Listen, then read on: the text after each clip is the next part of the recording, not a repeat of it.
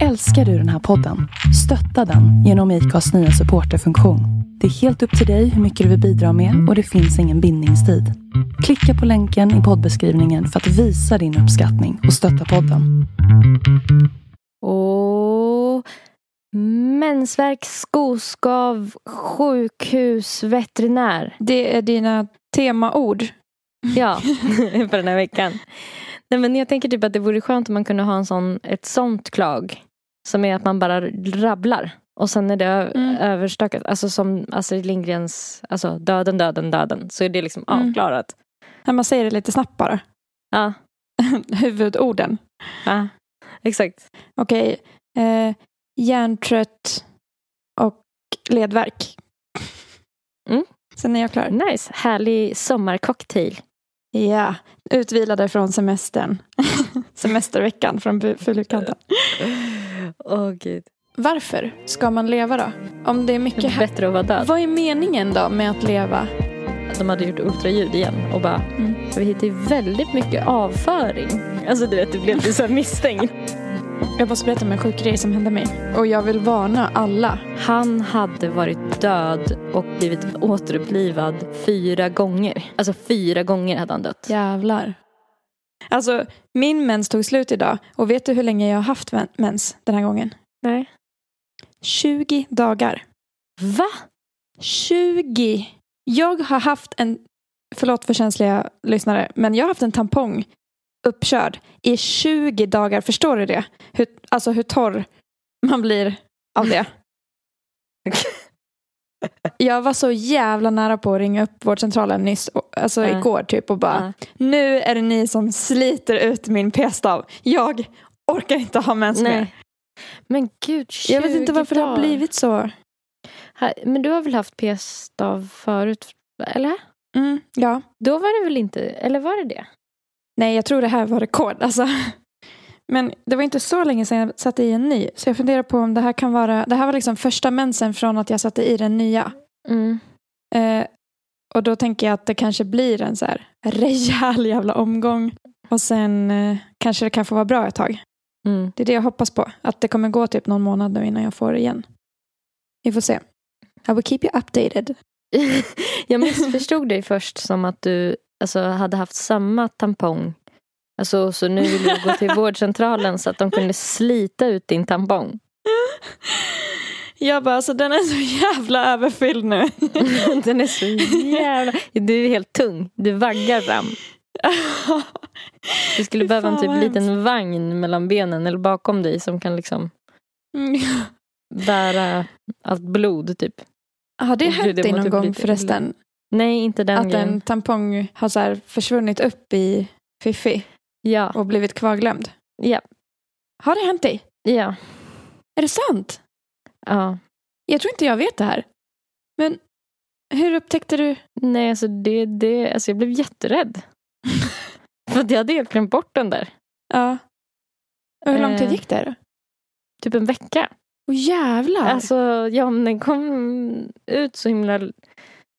långt efter att jag liksom hade glömt bort typ att jag hade haft mens och, så jag ja. fattade inte vad det var ju något på väg ut ur mig, du vet så här, något stort så att jag bara du vet du bara föder jag nu. ja ja exakt. Man har ju hört talas om sådana där människor som är gravida fast som får som en magen som går in i ryggen. Ja. Men alltså så den åkte ut av sig själv bara sen. Ja, en dag när jag Men satt shit. på toa. Men alltså hur men vad för att, ja, för de killar som lyssnar då, så sitter det ju ett snöre på tampongen. Ja. Och vart tog det åkte det också? Ja.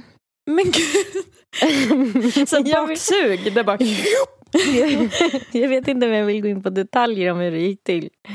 Men eh, jag tror man kan räkna ut det. Ja, ah, okej. Okay. Mm. Man får använda fantasin. Man men shit, det, det har aldrig hänt mig. Och jag har alltid blivit så här, hur kan det, hur? Typ, för att det, det har aldrig ens varit nära, typ. Men det är väl när det är så här bråttom, va? Om man liksom, då tänker man väl inte på det, tänker jag. Nej, det är ju det, att man, om man glömmer det. Ja. Uh. Ah, shit, men vilken tur att den kom ut. Men man ja. kan ju bli jättesjuk av att ha den i för länge. Så långt efter. Uh. Alltså jag blev helt, jag fattade ingenting. Nej, jag förstår det. Alltså, ja, det var så konstigt. Ja.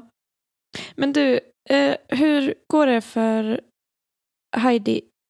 Ja. Eller du kan ju dra en snabb recap kanske. Ja, alltså Heidi har fått en infektion. De vet Hunden. Inte vad. Ja, precis. um, och uh, ja, det är kul om man tror att det är människan. Så här. Hon ligger bara ja. och darrar och hon går och gömmer sig. Darrar. Hon vill dö i fred liksom.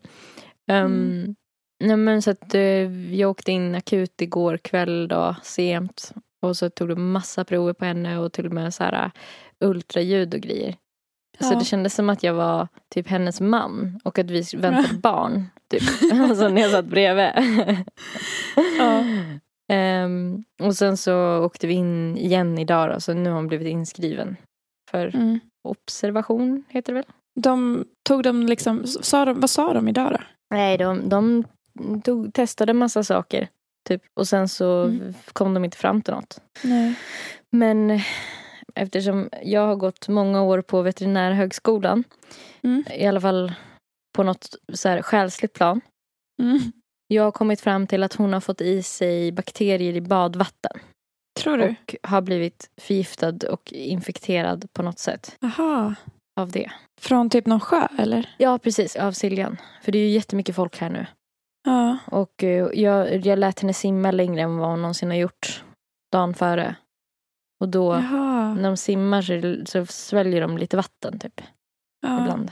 Och eh, ja, nej, men det är bara att komma och fråga om ni har några mer frågor som gäller kring djur. Och, jag, jag är bra på att ställa diagnoser så här på löpande band. Gud vad skönt. Mm. Ja, men det är väldigt skönt att ha svar på allt så. Men det är lite synd att inte du kan vara hos veterinären nu och ge dem lite tips och råd nu när hon är inlagd. Ja, eller hur? Nej, men jag tror inte riktigt mm. de... Alltså, du vet, man brukar ju säga om folk som inte vet så mycket. Att de vet ju inte hur lite de vet, du vet. Nej. Alltså, de tror hur de, de kan det där. Men så du lämnar mest in henne där nu för att de ska få en chans att lära sig? Ja, precis. Jag förstår. Hon var ju mycket piggare idag, men jag drog en liten rövare. Så att mm. de skulle lägga in henne. Mm, bra. För att jag, alltså jag, jag tyckte det kändes så jävla jobbigt. Alltså det, alla, alla så här sjukhus för djur. Mm. Fan heter det? Veterinärer. Sjukhus för djur. De är så här fullbelagda i Dalarna och överallt här i närheten. Typ så här. Uh. Nej, men så då ville väl jag typ ta den chans jag kunde ta idag. Mm. Så då var de så här, ah, hur har hon verkat idag typ? Och då var jag så här, ah, men väldigt hängig. Hon ja. har ju känts skitglad idag. Alltså, hon var ju jätteglad och mumsig i frukosten. Alltså, ja. jag var ju tvungen att avbryta henne för att hon åt så jävla hetsigt. Ja. Eh, liksom. Men hon bara, har hon ätit? Ja, det har varit dåligt med mat. Men jag fick i henne lite i morse, så här sa jag. Ja. Och sen så var det typ att de kom ut och bara, de hade gjort ultraljud igen. Och bara, mm. och vi hittade väldigt mycket avföring. Alltså du vet, det blev det så här misstänkt. Att jag, liksom. Vad sa du då då? Åh, oh, kanske lite förstoppad eller du vet så. För det var det jag tänkte, de måste ju typ se att hon har ätit jättemycket. Ja, så hon har ätit... hela magsäcken är full av mat. Ja, så hon har ätit två. Det här är verkligen en veterinärskam som jag sysslar med nu. Ja. Hon har ätit två jättestora portioner. Alltså för en chihuahua så har hon ätit som två familjepizzor typ. Alltså... Och bara, ja det var lite svårt med maten. Jag vill inte äta. De bara, vad fan, hur mycket brukar hon äta? Ja, exakt. Fan vad man träffar mycket konst, alltså speciella människor.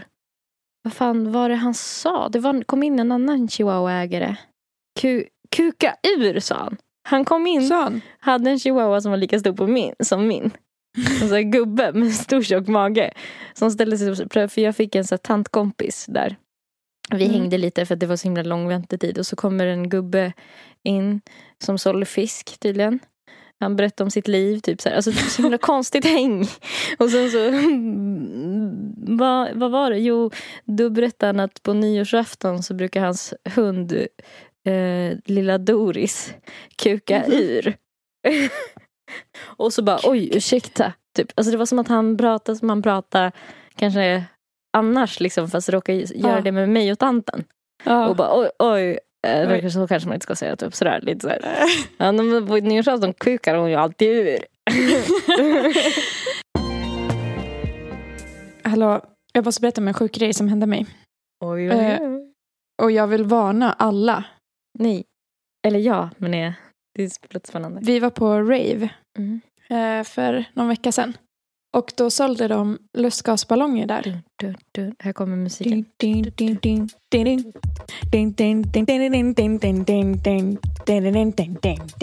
Men jag, jag bara, jag bara så, vad är det här för låt? Och så bara, just det, det är min. Och jag har typ tagit lustgasballong på liksom hemmafest. Och de är ändå ganska svaga, har jag förstått nu. Eh, för att så här, ja, man andas och sen så typ ibland brukar jag börja drömma lite. Alltså dagdrömma? Eller somna? Ja, typ somna. Men jätte, jätte, alltså på en sekund liksom. Uh. Eh, eller att typ jag blir lite så här, ja men lite så här skakis. Mm. Mm. Men de sålde lustgas. Gud vad mycket spott jag fick. De sålde lustgasballonger där i alla fall, som var gigantiska. Och uh-huh. jag var så här, ja ah, men vi kan väl testa att ta en. Så stod vi på dansgolvet. Eller på dansskogen. eh, Stod ni på dansskogen? Ja. Och så, så här, dansade vi lite och andades i lustgasballongen. Och jag minns att jag tar typ ett andetag i den här lustgasballongen. Och sen var jag vid en hästhage i mitt huvud. Sen så hör jag hur någon, då Rafed, min pojkvän, försöker i mitt huvud då hjälpa mig ut ur hästhagen. Han liksom drar min arm och jag känner så här att min ryggsäck på andra armen sitter fast i någon stolpe i hästhagen. Så jag typ är i min helt egna värld och bara, nej, nej, alltså min ryggsäck sitter fast. Och sen vaknar jag till och då ser jag att jag står och Rafed håller i mig som fan i ena armen. Och Valentina, mm. som jag trodde var min ryggsäck, håller i mig i andra armen. Och då har jag svimmat. Ståendes. Nej, jag ramlade. Ja. Eh, alltså jag stod upp och jag minns inget av det här. För mig var det verkligen så här. Jag andades, mm. var i en hästhage och sen bara, varför står ni och håller i mig för? Ah. Alltså typ så här, jag fattar ingenting. Och sen började jag känna att jag hade ont på olika ställen. Ah, och jag bara, klart. What the fuck? Då tydligen hade jag stått och andas och sen hade jag bara så här vinglat iväg rakt över dansgolvet och dykt in i D J-båset. Och landat precis bredvid D J-båset, slagit i huvudet. D J:n hade liksom släppt allt och sprungit fram och försökt hjälpa mig. Och Rafed hade kutat efter mig och dragit upp mig typ nästan samma sekund som jag ramlade. Gud. Och jag minns inte ett skit av det. Oh, alltså, och sen nu har jag haft, jag vet inte om det är kvar. Nej, jag hade små blåmärken på hela eh, överarmen. Och tydligen när jag ramlade så slog jag i käken så jävla hårt. Så att jag under typ en veckas tid så hade jag så jävla ont i käken att jag kunde inte ens peta på min käke. Men gud. Och bara, alltså det var så sjukt läskigt. För att, jag vet inte, jag har inte svimmat på jättemånga år. Och att så här, jag tog inte ens hela ballongen och jag bara svimmar direkt och jag blev så här, jag blev så jävla så här skakig när jag typ fick berätta för mig att jag hade svimmat och inte uh, fattade det uh, överhuvudtaget uh. liksom. Alltså jag kände inte ens att jag började känna mig yr utan jag bara, det blev bara svart liksom. Vad sjukt att du vad sjukt att det var som att du var go- gick medan du hade svimmat innan du ramlade, så du liksom var borta ganska länge. Alltså att du, du var, var inte vid medvetande när du, alltså, i, när du dundrade in. Nej, och så jävla sjukt också. Att, och att du fick en dröm, typ. Ja, att jag drömde då och jag kände inte ett skit av att jag, alltså jag, det gjorde inte ont när jag landade. Mm. Och obviously, för jag var inte vid medvetande. Jag mm. kände inte alls att jag slog i mig. Det var typ, efter jag hade liksom varit vaken en stund som jag började mm. så här, ah fan det gör ont i armen typ och bara oj aj typ så här. Mm, mm. Och i mitt huvud så var jag så här vid någon jävla hästhage och skulle ta mig ut ur hästhagen och fastnade med min ryggsäck som var att Valentina typ försökte dra i mig så här. Mm. Alltså så jävla obehagligt, så jag vill bara varna för att gå på rave och ta lustgas på rave. Ja, och stående också. Ja, sitt.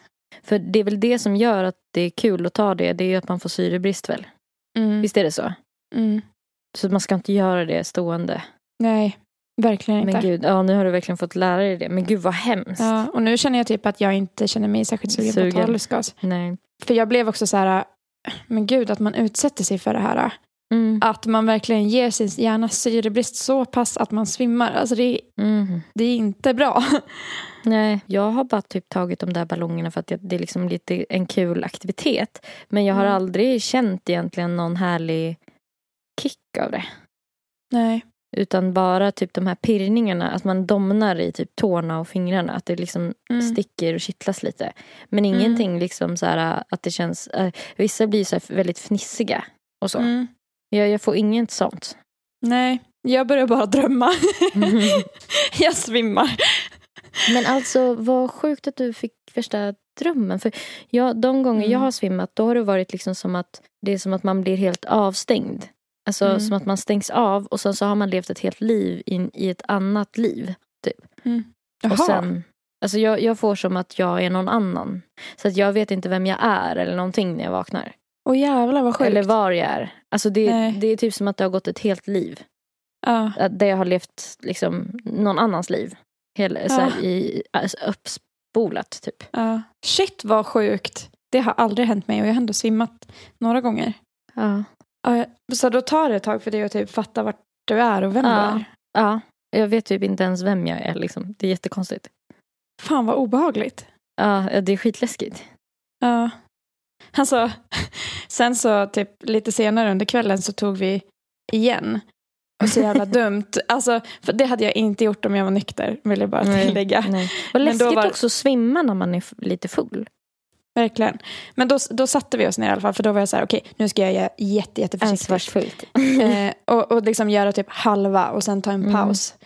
Och, men då började jag igen drömma. Jag svimmade inte, eller så här... Det var inte så att jag ramlade, jag satt ju. Men jag började mm. drömma då att jag var på någon jävla äng igen. Och eh, en kompis till mig, hon hade liksom börjat drömma att hon låg i en ambulans. och eh, jag märkte, för vi satt, och höll, vi satt och höll armkrok när vi gjorde det. Mm. Så jag märkte att hon började så här skaka lite. Så då drog jag bort hennes lustgasballong från hennes mun. Mm. Och hon var så här, alltså det var så sjukt, jag tappade den. Och jag bara, nej det var jag som drog bort den. Men jag bara typ tänkte på så här, våra hjärnor. För det var en till tjej som var med som också samtidigt hade börjat drömma att hon var i en ambulans. Men det låter ju som så... att det var någon sj- helt sjuk lustgas det där. Ja, jag vet inte. Jag blir alltså... nästan misstänksam. Ja, jag blir också det. Men det, var... ja, det måste ha varit så starkt. Men det är så sjukt bara att så här, vissa drömmer att man är med ambulans och typ du är ett helt annat liv. Min hjärna går rakt ut i en skogsäng. Eller ut på en hästhag. Jag hamnar verkligen i naturen. Vad härligt bara, på något sätt. La, la, la, nu är jag på en härlig äng. Jag ska bara hämta min ryggsäck här. Ja.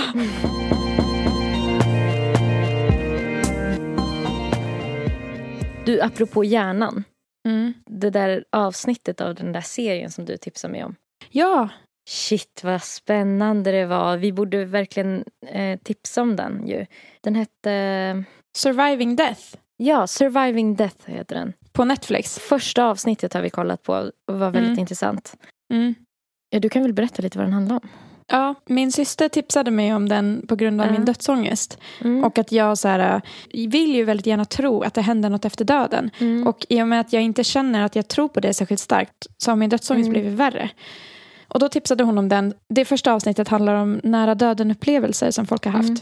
Och det var framförallt två fall i den mm. som jag tyckte var så jävla spännande. Och det var mm. den här kvinnan som hade varit ute och paddlat i typ mm. Amazonas eller någonting. Mm. Hennes kanot hade liksom åkt mot ett vattenfall. Och hon insåg att hon var tvungen att åka ner för det. Alltså hon skulle inte kunna väja typ. Så hennes kanot liksom åker ner från ett stort vattenfall och hon fastnar i kanoten och bara spolas ner under vattnet och dör. Och hon var död i typ en halvtimme. Och hon var ju under vattnet under typ hela den här tiden så att hennes kollegor eller vänner som var med henne, de gav ju upp för de lyckades inte hitta henne under vattnet. De såg bara hennes flytväst typ och hennes kanot så här flytta upp. Och sen till slut så var det en av hennes vänner som fick syn på hennes flytväst och bestämde sig för att hoppa i och hämta den för att ge den till hennes man. Som ett så här minne av henne, för de kunde inte hitta henne. Och då typ råkar han stöta i henne när han simmar. Och lyckas så här dra upp henne och hon är död och typ blå. Och de var mitt i Amazonas och det här tyckte jag också var så jävla sjukt. Att de började så här bära upp henne till vägen. Och så står det bara en ambulans där. Mitt i skogen. Alltså de hade inte ringt ambulansen. Den bara var där. Och de bara, det är ju aldrig ambulanser i Amazonas. Alltså det var som att den bara stod och väntade på dem.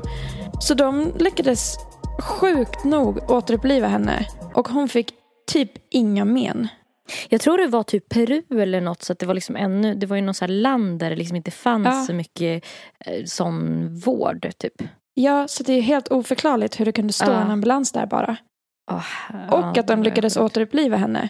Och då berättar ju hon att under tiden hon var död så såg hon typ alltså hur mycket färger som helst. Så här, det var en jättehärlig känsla. Hon såg typ en överblick över så här, där de var och sina vänner och allting. Mm. Och hon typ träffade folk mm. som pra- hon pratade med. Så här, gamla släktingar eller någonting. Mm. Och eh, den ena sa till henne att så här, hennes äldsta son kommer dö innan han är arton, sa de. Mm. Och han var nio år då.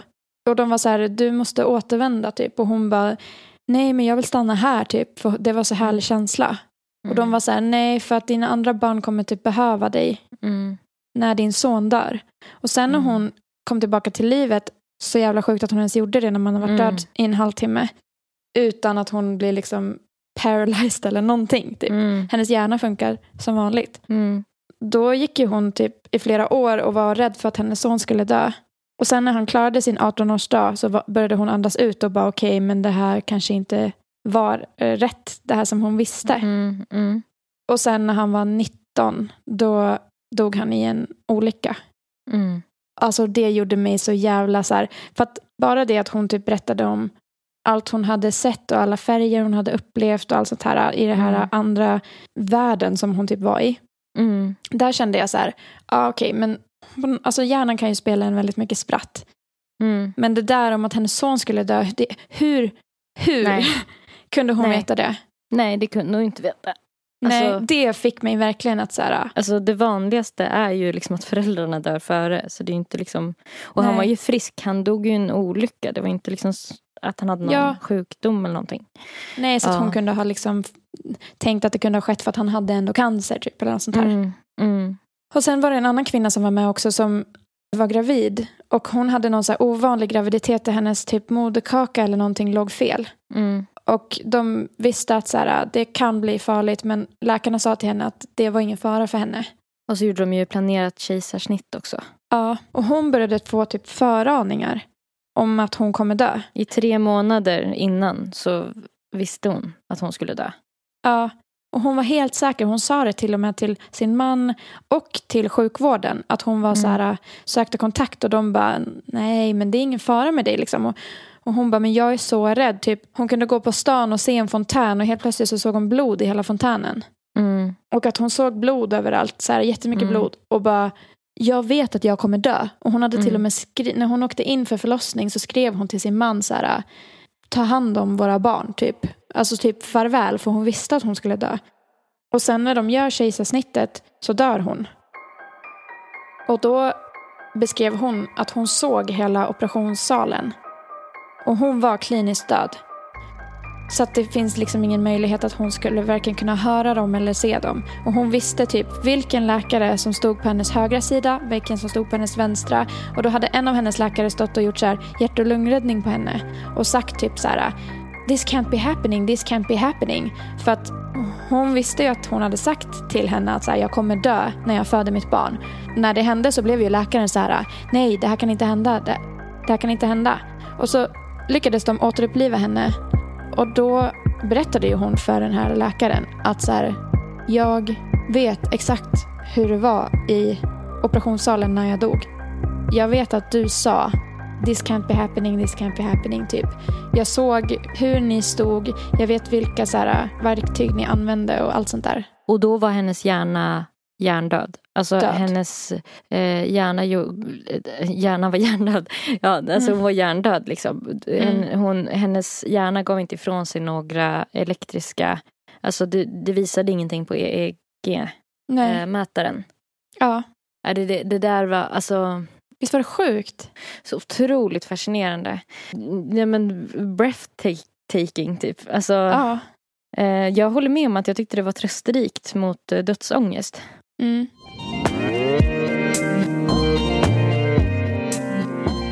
Jag har ett annat tips till dig. Mm. Som jag tror skulle sitta fint. Och typ till alla egentligen som, som lider av dödsångest. Mm. Det är en podcast som heter Where is my mind? Ja. Och det är en poddserie i åtta delar som handlar om medvetandet. Aha.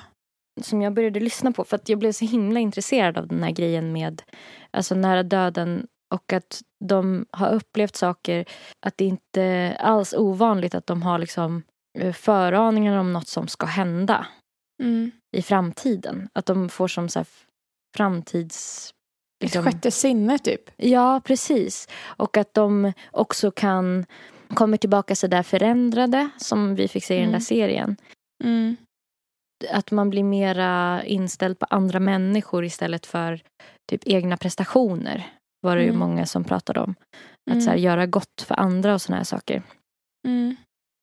Men i den här podden i alla fall då, då typ gräver de i liksom medvetandet och eh, det är massa experter och forskare och professorer och liksom vetenskapsmän mm. eh, som är med och liksom pratar om saker som de har funderat kring det här med medvetande, huruvida det sitter i hjärnan, för att det är någonting som är, är så allmänt vedertaget att mm. vårt medvetande liksom den här att man är medveten om att man är här och nu, nu att man är liksom närvarande, mm. att det ska sitta i hjärnan.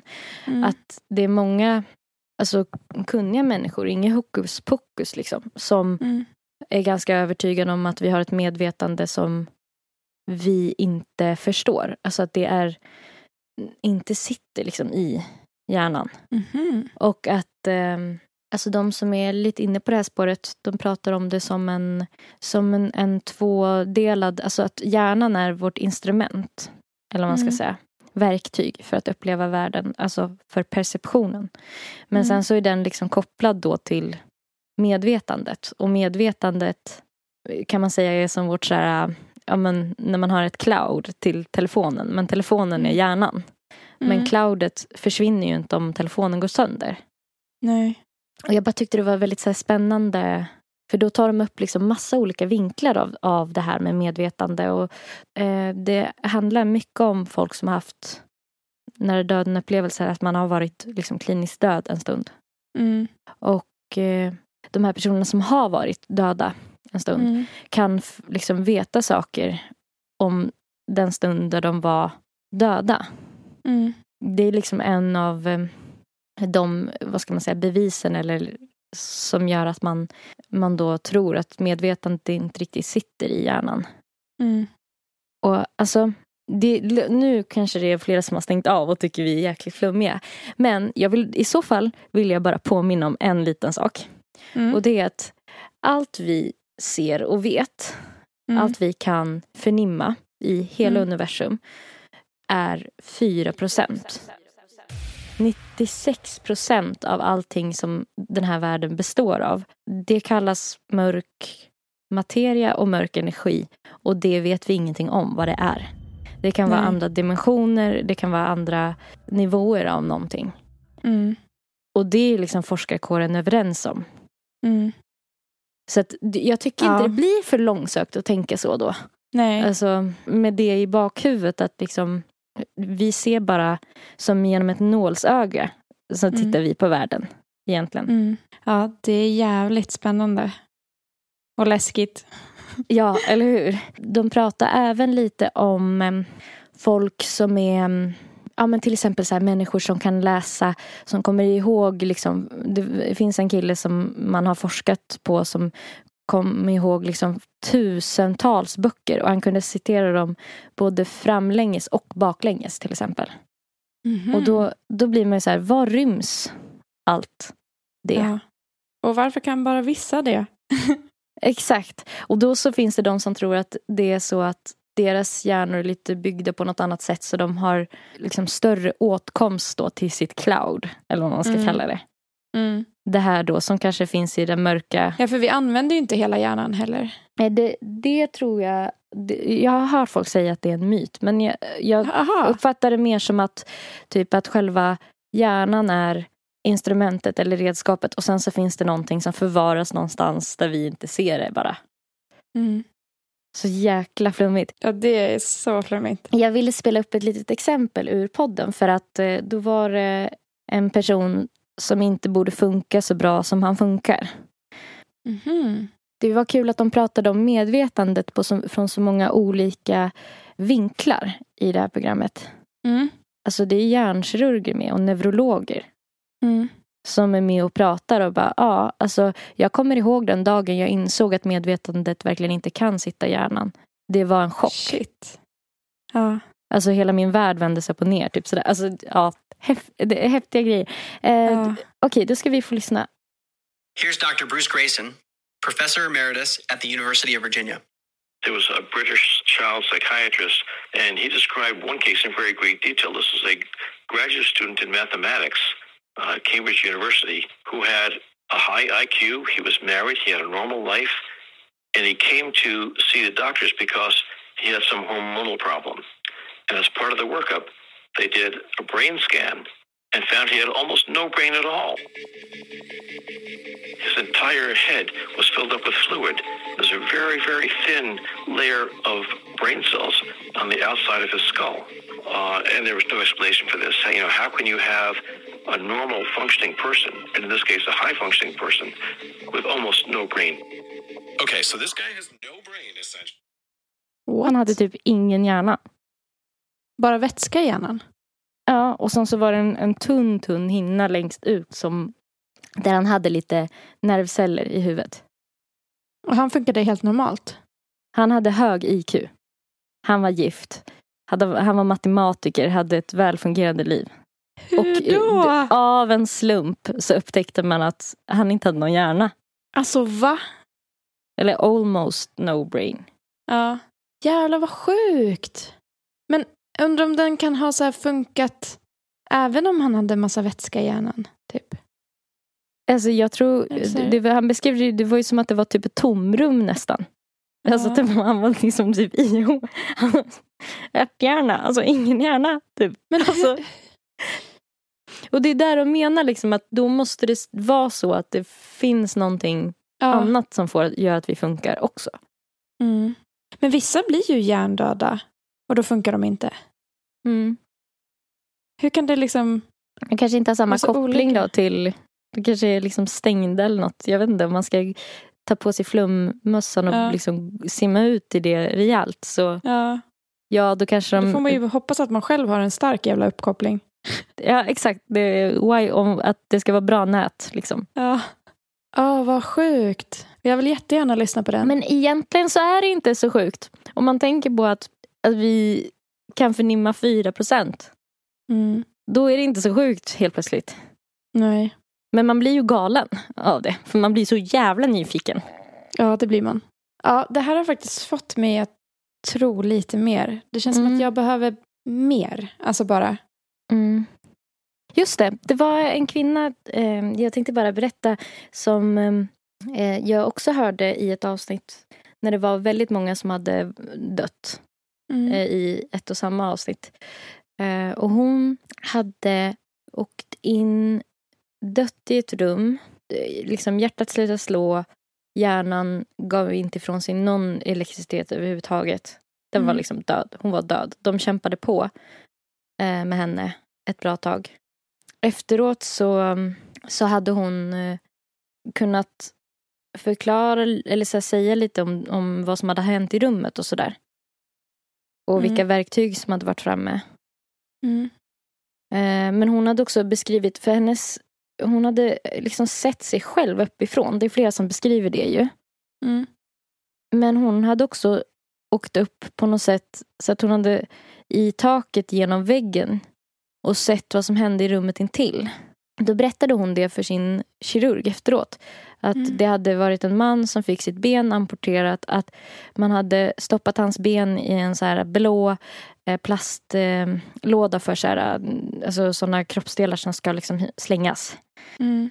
Då hade ju hennes kirurg varit ett frågetecken över det. Mm. För att han hade ju inte koll på vad som hände i rummet, I rummet. intill. Så mm. han hade kollat upp liksom det där i journalerna i efterhand. Ja. Och då var det exakt det som hade hänt i rummet intill. Jävlar vad sjukt. Under den här stunden hon låg död då. Ja. Shit vad sjukt. Då är det ju något, då finns det ju någon, det är ju någon bevis. Närvaro eller medvetande som liksom inte sitter fast i kroppen. Ja. Och det är allt jag vill. Mm. Det är så sjukt. Ja. Det är ju verkligen bevis. För att hur ska hon kunna gissa rätt? Gud vad du låter glad. Alltså jag blir så glad. Ja exakt, för det är en så ganska specifik grej. Det är inte jätteofta man amputerar ben, tänker jag. Mm. Nej. Det hade varit en sak om hon bara, jag såg att de tog blodprov på en kille i rummet bredvid. Exakt, gissa på så satt ett plåster på en person. Och bara, oh, oh my god, det stämmer. De lyssnade på hans hjärta. Alltså så här, ja, som de alltid gör. Blodtryck. Mm. Ja. Alltså min pappa har ju en sån upplevelse också. Är det sant? Han fick ju hjärntumör när han var typ i vår ålder, tjugoåtta eller tjugonio. Och eh, de opererade hans hjärna. Och jag tror att det var för att typ lätta på trycket. Att de mm. behövde så här borra. Mm. Och gud, det låter så brutalt. Ja, jag vet. Vad jag vet så dog inte han. Alltså han var inte kliniskt död eller någonting. Nej. Men han hade alltid liksom ett minne av att de hade opererat honom hängandes i taket. Och att pappa var så här, det var en så himla speciell operation. Mm. Alltså att de opererade mig liksom hängandes upp och ner i taket. Alltså. Mm. Och sen så hade han ju tänkt mer på det och, och var så här, nej men man opererar väl inte folk hängandes i taket. Och så blev han så här, och hur kan jag veta att jag hängde i taket? Jag sov, jag var ju sövd under operationen. Mm. Och sen när han typ tänkte mer på det så typ sa han att han kunde minnas att han nog hade sett sig själv från taket. Och att han mm. även hade liksom sett utsidan på taket på sjukhuset. Och att det var typ en stor färgglad cirkel på taket på sjukhuset. Uh-huh. Och det var bara något som han visste. Och sen så kollade han upp det. Och det var en, jag kommer inte ihåg vilken färg det var. Men det var en stor färgglad cirkel på taket på sjukhuset. För det var typ en sån helikopterplatta. Helikopter. Ah. Eh, What? Och det visste inte han. För han hade aldrig sett taket på sjukhuset. Och så typ ju mer han tänkte på det, desto mer insåg han att så här, jag kan inte veta det här. Alltså för att jag var ju sövd. Hur kan jag minnas att jag hängde i taket och opererade så? Åh, coolt. Och han var verkligen inte en spirituell person heller. Han är inte troende. Har aldrig varit för så här hokus pokus grejer. Uh. Så att, att han typ säger det tycker jag ändå... Uh. Jag tycker man liksom litar på det mer när det kommer från någon som inte är särskilt andlig av sig. Som är lite skep- skeptisk person. Ja, precis. Mm. Men jag håller med, jag håller med. Och mm. det är samma med jag. Jag är lite lättflörtad när läkare snackar så också. På mm. något sätt. Det ja, blir ju, exakt. Man blir ju lite lättflörtad då alltså. Ja. Men vad var det jag tänkte på? Jo, det är ju ganska alltså vanligt förekommande för, för de här fallen som dör och återupplivas. Mm. Att de ser sitt liv passera i revy. Det har man ju hört mycket och sådär. Mm. Att liksom liv, precis i dödsögonblicket så ska livet passera i revy. Mm. Och nu har jag hört så här intervjuer med flera människor som har upplevt den grejen. Mm. Ehm, och då är det tydligen så från de liksom vittnesmål som jag har lyssnat på mm. att man ser sitt liv passera i revy. Man lever liksom om sitt liv. Fast mm. man gör det utifrån, alltså med, med blicken ur, ur alla man har liksom mött längs vägens perspektiv. What? Så att man får uppleva det de kände när man behandlade dem bra eller dåligt. Oj! What? Det är vad de säger i alla fall. Ja.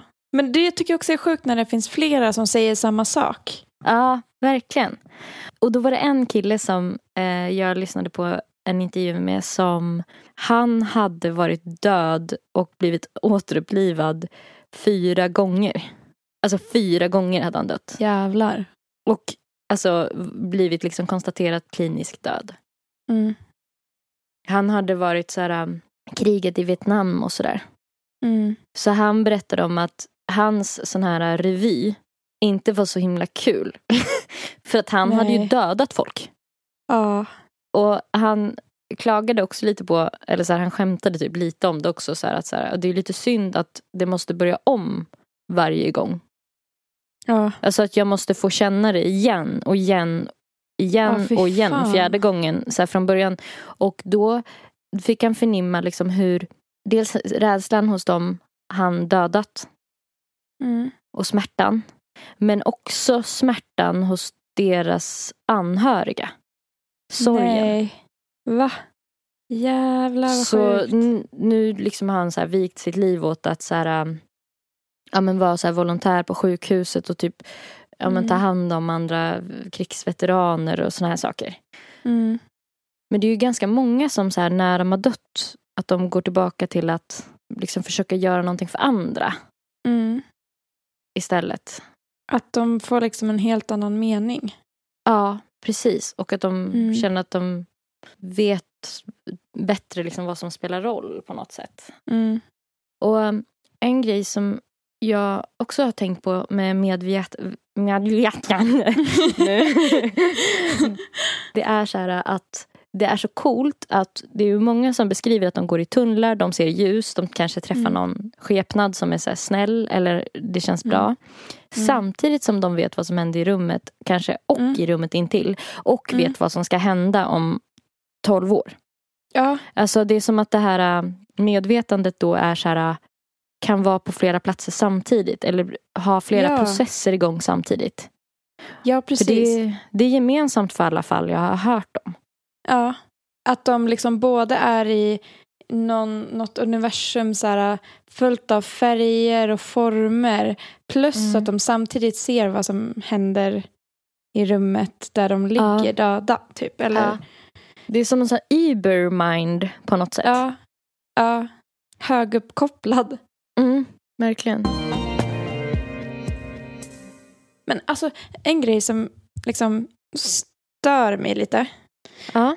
Det är så här, om man ska typ acceptera tanken på att man har en själ då, eller någonting, mm. ett medvetande som finns även utan våra kroppar. Mm. Och att det finns någonting större som man kommer till och så där. Då undrar jag typ, vill du ha the... en adress eller? Ja. Hur hittar man rätt? uh, nej, men vad är meningen då med att leva om, för att de flesta som var med i den här serien då som vi såg, de beskrev mm. ju det som att det var väldigt, väldigt, väldigt härligt. Och dö. Mm. Ja. Och att de in, inte ville återvända. Mm. Eh, men att de ändå så här, inte var klara. Eller så här, skulle mm. göra det. Och då, mm. om man bara ska så här, acceptera att det är så då. Mm. Varför ska man leva då? Om det är mycket... Alltså så här, det är bättre att vara död. Vad är meningen då med att leva? För att det, jag tänker på allas olika liv. Det är kanske ett jobb. Alltså att livet är samma som ett jobb som ska genomföras. Mm. Alltså vi har en uppgift liksom. Ja, men jag tänker på alla som lever i misär då. Mm. Är det deras uppgift då?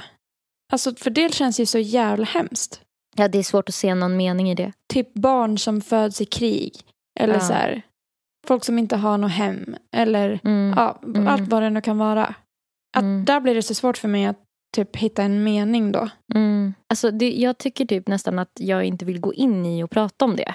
För att Nej. det känns som att börjar vi prata om det. Då är det så här, för att vi är otroligt privilegierade som bor i Sverige. Som lever mm. i den här tiden. Där kvinnor får typ mm. göra saker och rösta och sådana mm. grejer. Och liksom att vi le- lever i ett så rikt land. Med så mycket skyddsnät. Och vi har liksom så här ja. föräldrar som har hjälpt oss. Alltså du vet, mm. alla de där grejerna. Att mm. då blir det så här nästan lite föraktfullt att börja så här, ja fast alla ska väl vara på den platsen som de, de kanske har en uppgift på den. De ska vara, ja. Du vet. Och det känns ju som att vissa så här religioner också, eller filosofier, har löst det lite smidigt genom att säga att man har gjort något dumt i förra livet om man blir en myra. Men liksom ja. det, att det blir så här, skönt, då behöver jag inte ha empati. Du, ja. Så här, ja, för då var du säkert en massmördare eller någonting förra gången ja. du levde. Ja. Men jag vet inte, så att det tycker jag typ känns jättesvårt mm. att prata om, utan att, alltså för att man är så himla i sin lilla ankdamm där man har det så himla bra. Så att ja. det blir typ osoft ens att börja prata om det. Ja.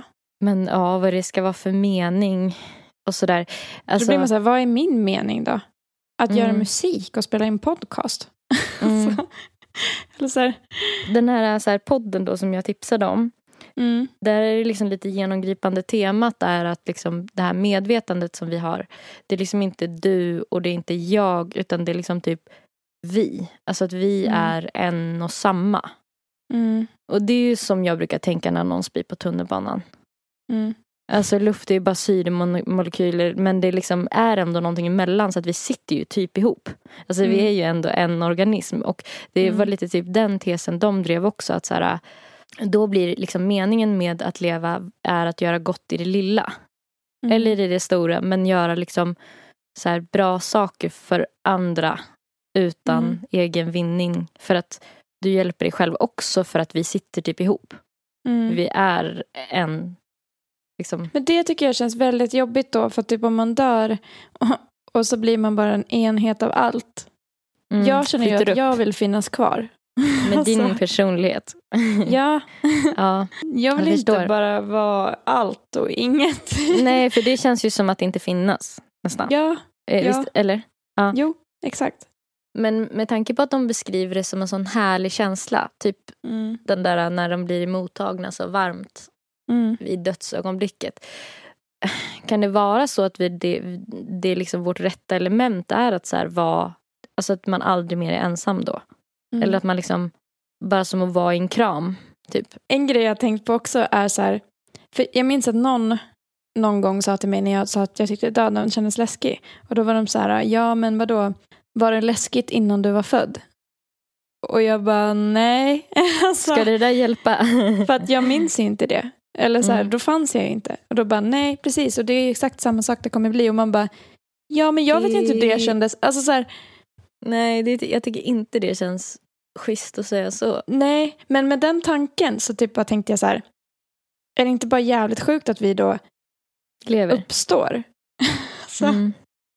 Från jag att bara inte uppstår, det får mig att känna så här, men då måste det ju finnas själar eller någonting. Hur kan vi bara uppstå? Och så från men i inget. Så fall, om man ska tänka på medvetande liksom, teorin, att, att den mm. inte sitter i hjärnan, då har ja. ju medvetandet funnits innan också väl?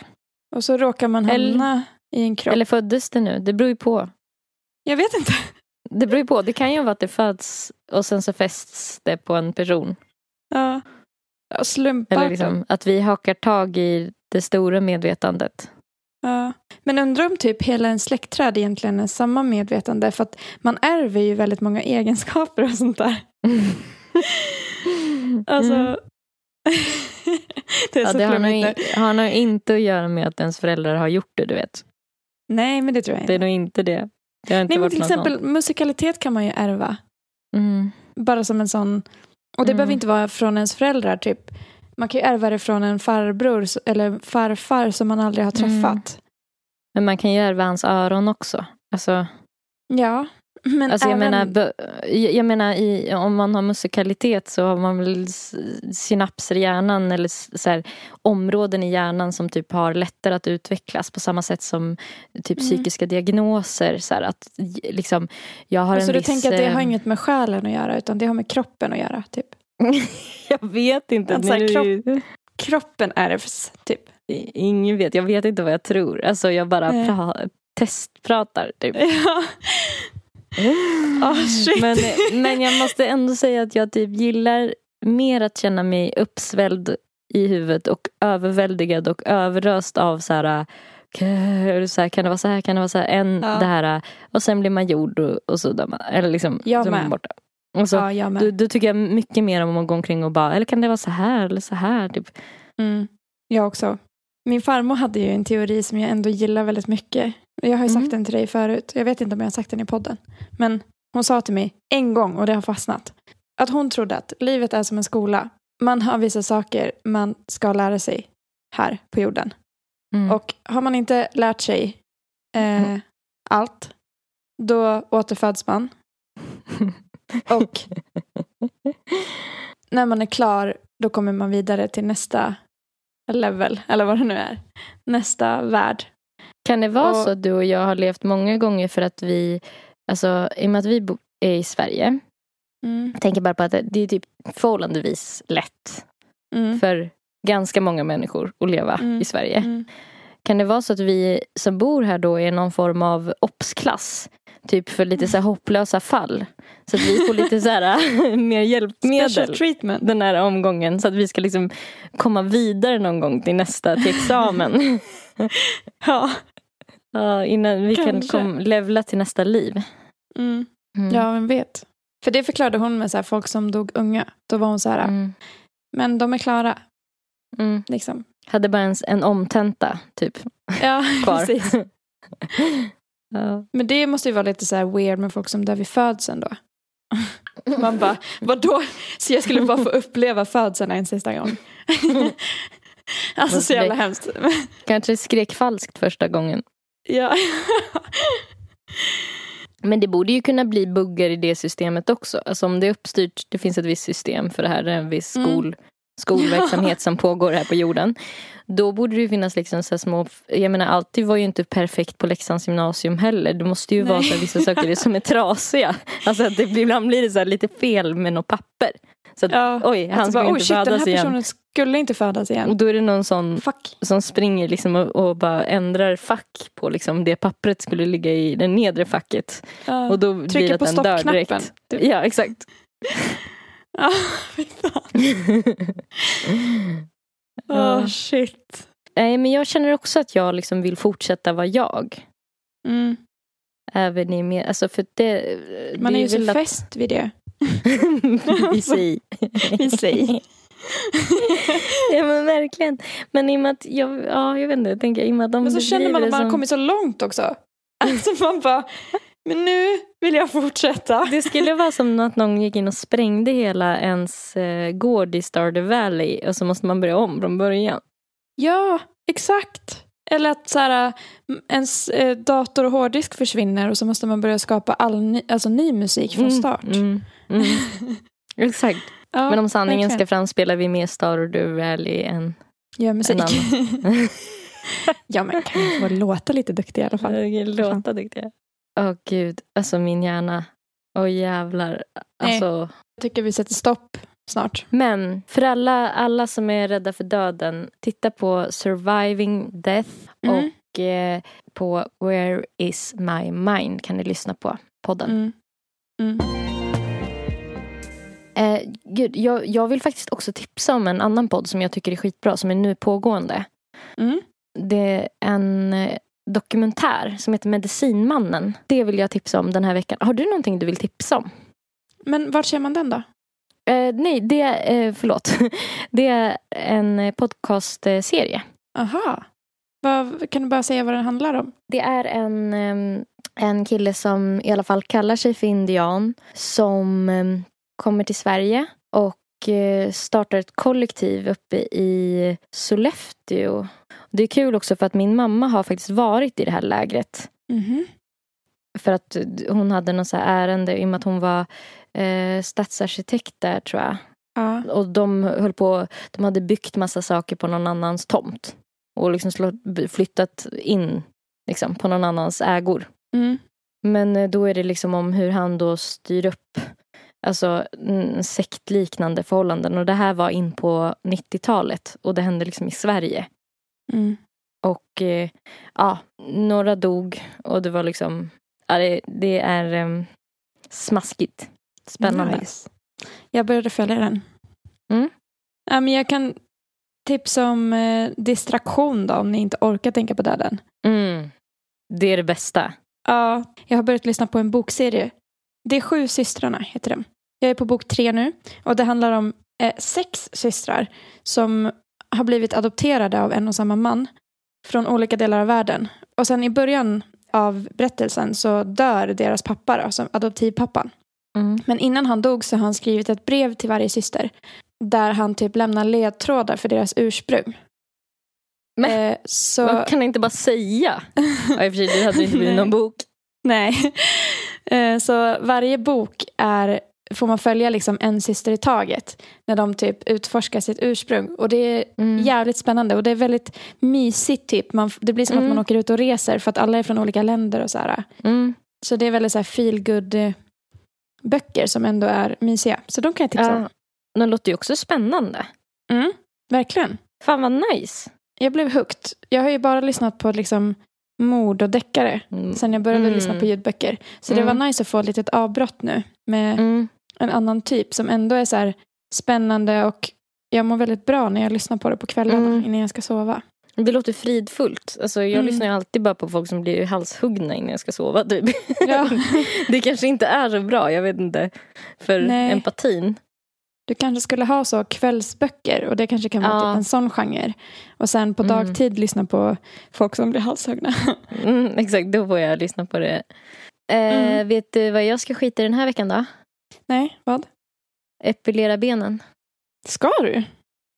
Ja, det är ett stort egent- steg för dig. Egentligen bara för att jag har glömt den hemma. Jag är helt jävla beroende av att epilera benen, för de som inte vet det. Och börja inte ja. Göra det, för det är bara sår, sår, skorpor konstant. Och sen så, ja jag vet inte, får man in något växande hår. Inget blir som på reklamen.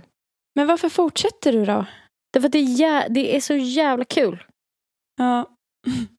Det är nog jättebra att du får en paus nu så att de får läka lite. Jag vet att du inte tror på mig när jag säger det, men det är mm. det. Alltså ja. Jag är beroende. Det är liksom jag, det är som att, vet, när man självskadebeteende. Ja, men det är som att typ klämma finnar eller någonting. Alltså man blir helt ja. Så här, man kan, kan inte sluta liksom. Nej, men fan vad bra att du får en paus från det nu då. Ja. Dels så, så dina ben får läka lite. Mm. Och så då kanske får lite detox. Mm. Mm. Jag ska skita i och ringa veterinären trots att min katt har håller på att dö. Lite, lite diarré. Ja, det tycker jag du är rätt i. Ja. Alltså han är väl ändå myndig, håller på att säga. Ja, därför får han sköta själv. Mm. Okay. Jag var på väg att dra ett sånt skämt med veterinären häromdagen. Var du? Eh, hon, sa, ja, alltså, hon sa typ att jag skulle så här, fylla på varmvattenflaskor till min hund som hon skulle ligga på så här, för att de blir frusna mm. efter att de har fått lugnande. Mm-hmm. Eh, och så går det och fyller på det så här. Hon var lite stressad så hon pratade lite så här fort. Och då mm. får jag typ ibland så här att jag vill liksom, du vet, eh, eh, vad heter det? Tourettes skämta. Ja. Men jag lyckades hålla det. Men jag var på ja. Väg och bara, så hon gör det då själv, alltså hon förstår själv när de ska liksom, alltså så att hon går till, och liksom. Och fixar det. Ja. Ja, inte ens kul, men ja. Jag tyckte det var kul. På Instagram så heter Nelly Nelly Malou. Hon heter även Nelly Malou på Spotify, SoundCloud och alla andra streamingtjänster där ni kan lyssna på hennes grymma musik. Yes. På Instagram heter Erika zebra-track. Och zebra stavas med C. Och på streamingtjänster heter hon zebra-track. Och där kan ni lyssna på hennes grymma musik. Eh, om ni vill att vi ska prata om någonting särskilt så får ni jättegärna typ slära in i D M och typ mm. ja, skriva någon fråga eller liksom om ni har något ämne som ni skulle vilja att vi eh, filosoferar om. Ja, eller om ni vill gästa kan ni mm. också skriva till oss. Yeah. Och betygsätt oss i podcaster-appen som du lyssnar från. Eller följ oss. Ja. Duktig. Okay. Duktig. Duktig. Duktig. Ja.